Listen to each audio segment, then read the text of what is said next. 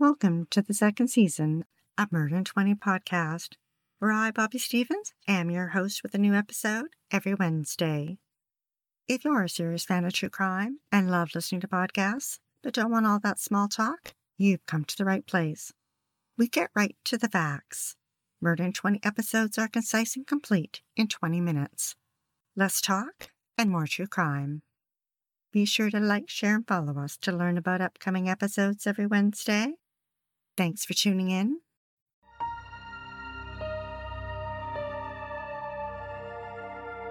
Hazel was in her early twenties when she met Hans Halverson. Although there was a fifty-year gap in their ages, the couple married and had two children. Roy, born in nineteen forty, and Arthur in nineteen forty-two. Life in Tennessee wasn't easy for the Halverson family. Hazel wasn't the best mother and neglected her sons. Arthur grew up, headed west, and landed in Long Beach, California. He married Amalia, and they raised her two daughters. Amalia's parents lived next door and loaned the couple money to buy a house. Arthur made a living any way he could. He bought and sold stolen equipment, offered to make vehicles disappear for owners that couldn't afford to pay for them, and he started his own business, distributing soda pop. But rather than make money, it was mostly a front for his illegal activities. And any money he did make, he never paid a dime in taxes. Through his business, he met Eugene Layton, a former professional football player. At thirty-eight, he was six foot five and two hundred seventy pounds. He owned his own roofing business and was also a coach for the Youth Football League and got pop for the team from Arthur at a discounted rate. In nineteen eighty-one, they were about to lose their house, so Arthur filed for bankruptcy to stop the creditors from foreclosing. He drank occasionally, but around nineteen eighty-three, his alcohol consumption increased dramatically. He drank every day, whether it was whiskey, beer, or wine. He began experiencing memory issues, became belligerent, and swore. Unusual behavior for him. Although he was never violent towards Amalia or their daughters, he lashed out, throwing things around the house. Arthur did a deal with Eugene and sold him some equipment for fifteen hundred dollars, but Eugene didn't have the money. He eventually paid Arthur back, but it took quite some time, and Arthur wasn't happy about it. In nineteen eighty-four, Arthur purchased a gun, loaded it, and kept it in his truck. He then got a job driving a semi-truck for Hammett Vacuum Service. Within his first week, he spotted a business opportunity, a huge steel tank that he could dismantle and sell. But there was one small problem. It was full of toxic waste. So he approached the dispatcher at the company to see if he could work out a deal with the owner to dispose of it. But Arthur had an awkward way with words. He said that if the owner didn't pay him ten thousand dollars, he'd report him for illegal dumping. The owner wasn't interested in a deal with Arthur, and he lost his job. Arthur borrowed money from his cousin, but never paid him back. And because of that, his cousin took his own life. This weighed heavily on Arthur. One night he woke up screaming that someone was coming to get him.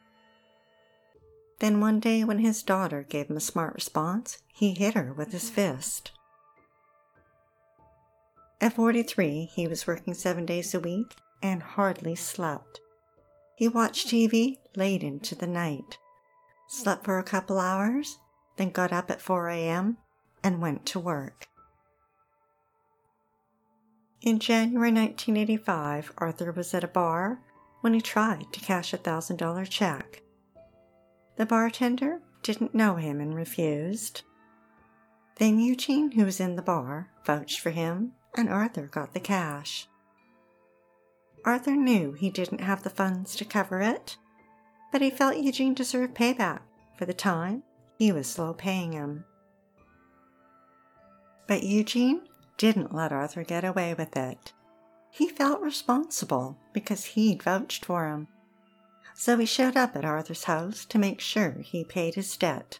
Eugene managed to get four hundred dollars out of him that day, and over time, Arthur paid back the rest. One day, Arthur spotted two men in his yard, and he accused them of stealing pot from his truck. He pulled out his gun and told them to put it back, or he'd blow their heads off. They fled and reported him to police. Arthur still had possession of their house, but was behind in the mortgage payments. He and his wife borrowed fifteen thousand dollars and handed over the deed to their house as collateral.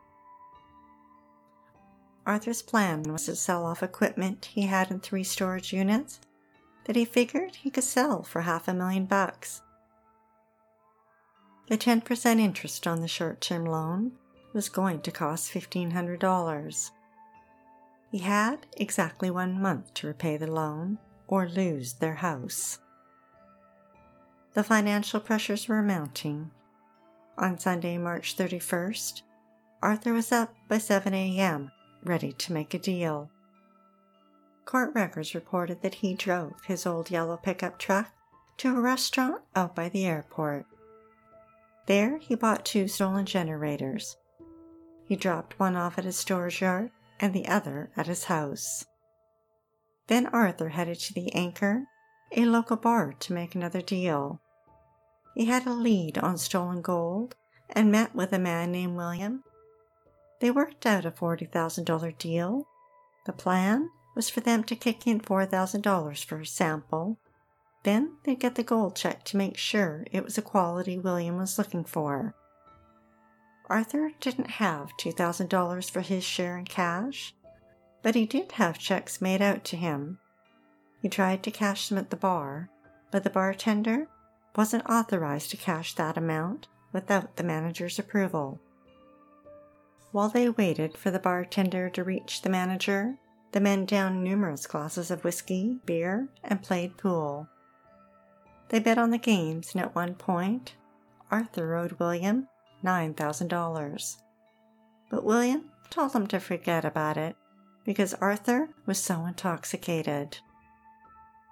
Arthur wasn't able to get his checks cashed, and William left the bar without buying the gold. Then a man named Roberto Martinez stopped by the bar, a thief and employee of Arthur's. He was there to drop off an air compressor in Arthur's truck. At five thirty p.m., Arthur left the bar. He stepped outside in the cold winter air and suddenly felt dizzy and realized he'd had a lot to drink. He walked to his truck and noticed that the air compressor wasn't there and automatically assumed Roberto had stolen it. So he decided to drive to his home. He pulled his truck up to an apartment building on Santa Fe Avenue, where Roberto lived with his wife, her sister, and husband, Benjamin Acala. Twenty-year-old Benjamin was in the yard planting flowers when Arthur approached him. He asked for Roberto. Benjamin replied that he wasn't home. Arthur turned and headed to his truck. He reached under the seat and pulled out his loaded handgun, returned to Benjamin, and said he was going in the house to look for Roberto. Benjamin agreed and headed towards the door with him. Without warning, Arthur used a gun to strike him on the head. Benjamin opened the screen door. Arthur fired his gun. The first shot narrowly missed him. Benjamin wasn't so lucky with the second shot. It hit him in the back, near his right shoulder. He fell to the ground, unconscious. Arthur hopped in his truck and sped away, headed north on McDonough Street. A mile down the road, he was near Hammett Vacuum Service when he spotted Calvin Ferguson and his brother Dalton. Calvin leased his truck to the company and was there to work on it. Arthur slowed and yelled out the window at Calvin. He walked toward the yellow pickup truck. Arthur raised his gun and fired, hitting Calvin in the face. Dalton looked up to see his brother on the ground and Arthur speeding away. Arthur had gone less than a quarter of a mile when he spotted Vicente Perez, who was driving towards him in the opposite lane. As he pulled up beside him, Arthur noticed a long radio antenna and stickers for Neighborhood Watch and nine one one. Arthur panicked.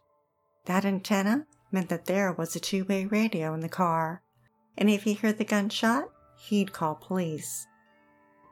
Both vehicles were stopped and the drivers within feet of each other, when Arthur pulled out his gun, extended his arm, and shot once, hitting Vicente on the side of his neck.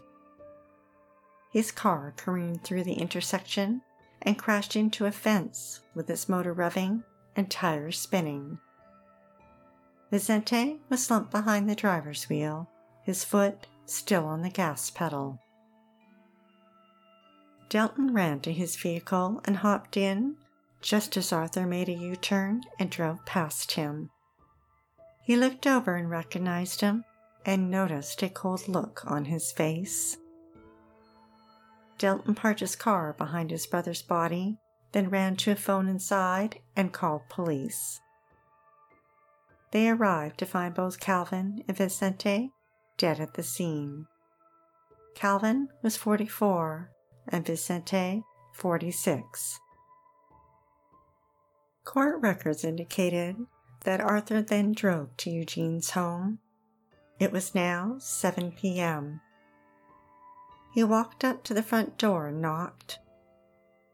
Eugene's ten-year-old daughter and thirteen-year-old son were home. His son answered the door and advised his dad, who was in the shower. Arthur asked to see Eugene, so his son walked to the bathroom and advised his dad, who was in the shower, that someone was there to see him. Eugene threw on shorts and a t-shirt and headed to the front door when he spotted Arthur. He was surprised to see him. He didn't even know that Arthur knew where he lived. He told him to hang on a minute and he'd get dressed. Eugene turned and started down the hall to his bedroom when he had an eerie feeling. He turned to see Arthur following him. Eugene asked him what he was doing, and Arthur responded by raising his gun and told him, "You're dead, Gene, you're dead." He stepped towards him, then shot him in the chest. Eugene fell backwards into a wall. He screamed for his children to get out of the house. Eugene was reaching for Arthur when he fired, shooting him in the chest a second time. Using all his strength, he pushed Arthur, and he fell backwards into a china cabinet, smashing a glass pane. The two men were laying on the broken glass. Eugene managed to pin Arthur down by his throat and grabbed his gun. He pulled the trigger, but it didn't fire, so he dropped it and grabbed a piece of broken glass. He pulled the uneven shard across Arthur's throat and left him for dead. Eugene, fueled on adrenaline, crawled out the front door, across his lawn, and to the sidewalk where paramedics had arrived. Benjamin, Eugene, and Arthur were all taken to the hospital. Arthur had shot four men in cold blood within one hour. Arthur's blood was tested for its alcohol content. It was zero point one five four percent. For a man of his size, that meant he'd consumed at least ten drinks at the bar. At eight p.m., a doctor called Amalia to tell her that Arthur had been stabbed in the neck and was in critical condition. Arthur survived along with Benjamin and Eugene, He was charged with two counts of murder for Calvin and Vicente, two counts of attempted murder for Benjamin and Eugene. Arthur was not able to plead guilty by reason of insanity because the psychiatrist found he knew what he was doing and that it was wrong. Arthur's trial began in August nineteen eighty-seven. The news pilot described how at the trial, Arthur took the stand. He was thin and his hair was graying. He spoke with a slow southern accent. He admitted to shooting all four men and said he didn't know why, except for Benjamin. He felt he was lying about where Roberto was, but claimed that he didn't intentionally shoot him. Rather, he merely pointed the gun at him, and it went off. A psychiatrist testified on behalf of the defense. He said that at first, when he interviewed Arthur, he found him a little odd, but his impression of him was positive.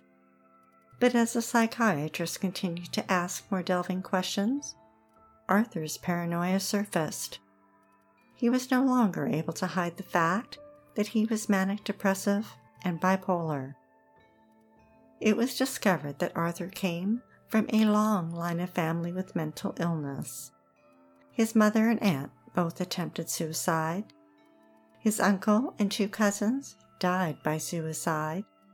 And his two brothers and two cousins were diagnosed as psychotic. During the trial, he requested numerous times to represent himself, but was denied. He wanted to die. Arthur told the judge, "Send me to the gas chamber." The jury convicted Arthur for the murder of Calvin, and he was sentenced to life without parole. But they were deadlocked on the sentence for Vicente's murder. A new jury was selected a year later to retry the sentencing phase. Arthur told the court that if he had to choose between life in prison without parole or the death penalty, that he chose death. The jury granted his wish and unanimously voted for the death penalty. Arthur also received fourteen years for the attempted murder of Eugene and one year for the assault on Benjamin. On a side note, it turns out that Arthur was right about Hammett Vacuum Service. A month after the murders, the owner of the company was arrested for operating a massive illegal hazardous waste station. An informant had reported the illegal operation to police, and it was already under investigation when Arthur threatened to report it. In two thousand seven, the California court tossed out Arthur's death sentence because he had been denied the right to represent himself. His sentence of life without parole for Calvin still stands. As of this writing, he is eighty years old and resides at the San Quentin Prison in California.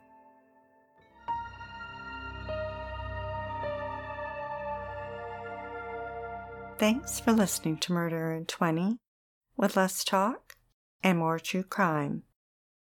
Be sure to tune in next Wednesday for the episode of Dana Sue Gray. She shopped until she went bankrupt. She lost her marriage, her house, cars, boats, and even her job. And still, she couldn't stop shopping. So she murdered three women in cold blood, stole their credit cards, and went shopping.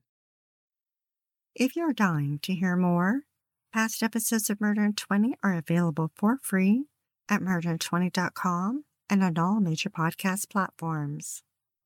We love what we do and are dying to continue. If you enjoy listening to Murder in twenty every week, we'd be eternally grateful for your support by visiting Murder in twenty at Patreon, PayPal, or murder in twenty dot com. We'd like to acknowledge Purple Planet for use of their music, sound effects from Vaseline Studios and Quick Sounds, and our many editorial sources who are listed on our website. Be sure to like, share, and follow us to learn about upcoming episodes every Wednesday. Stay safe, sleep with the lights on, and don't play with strangers.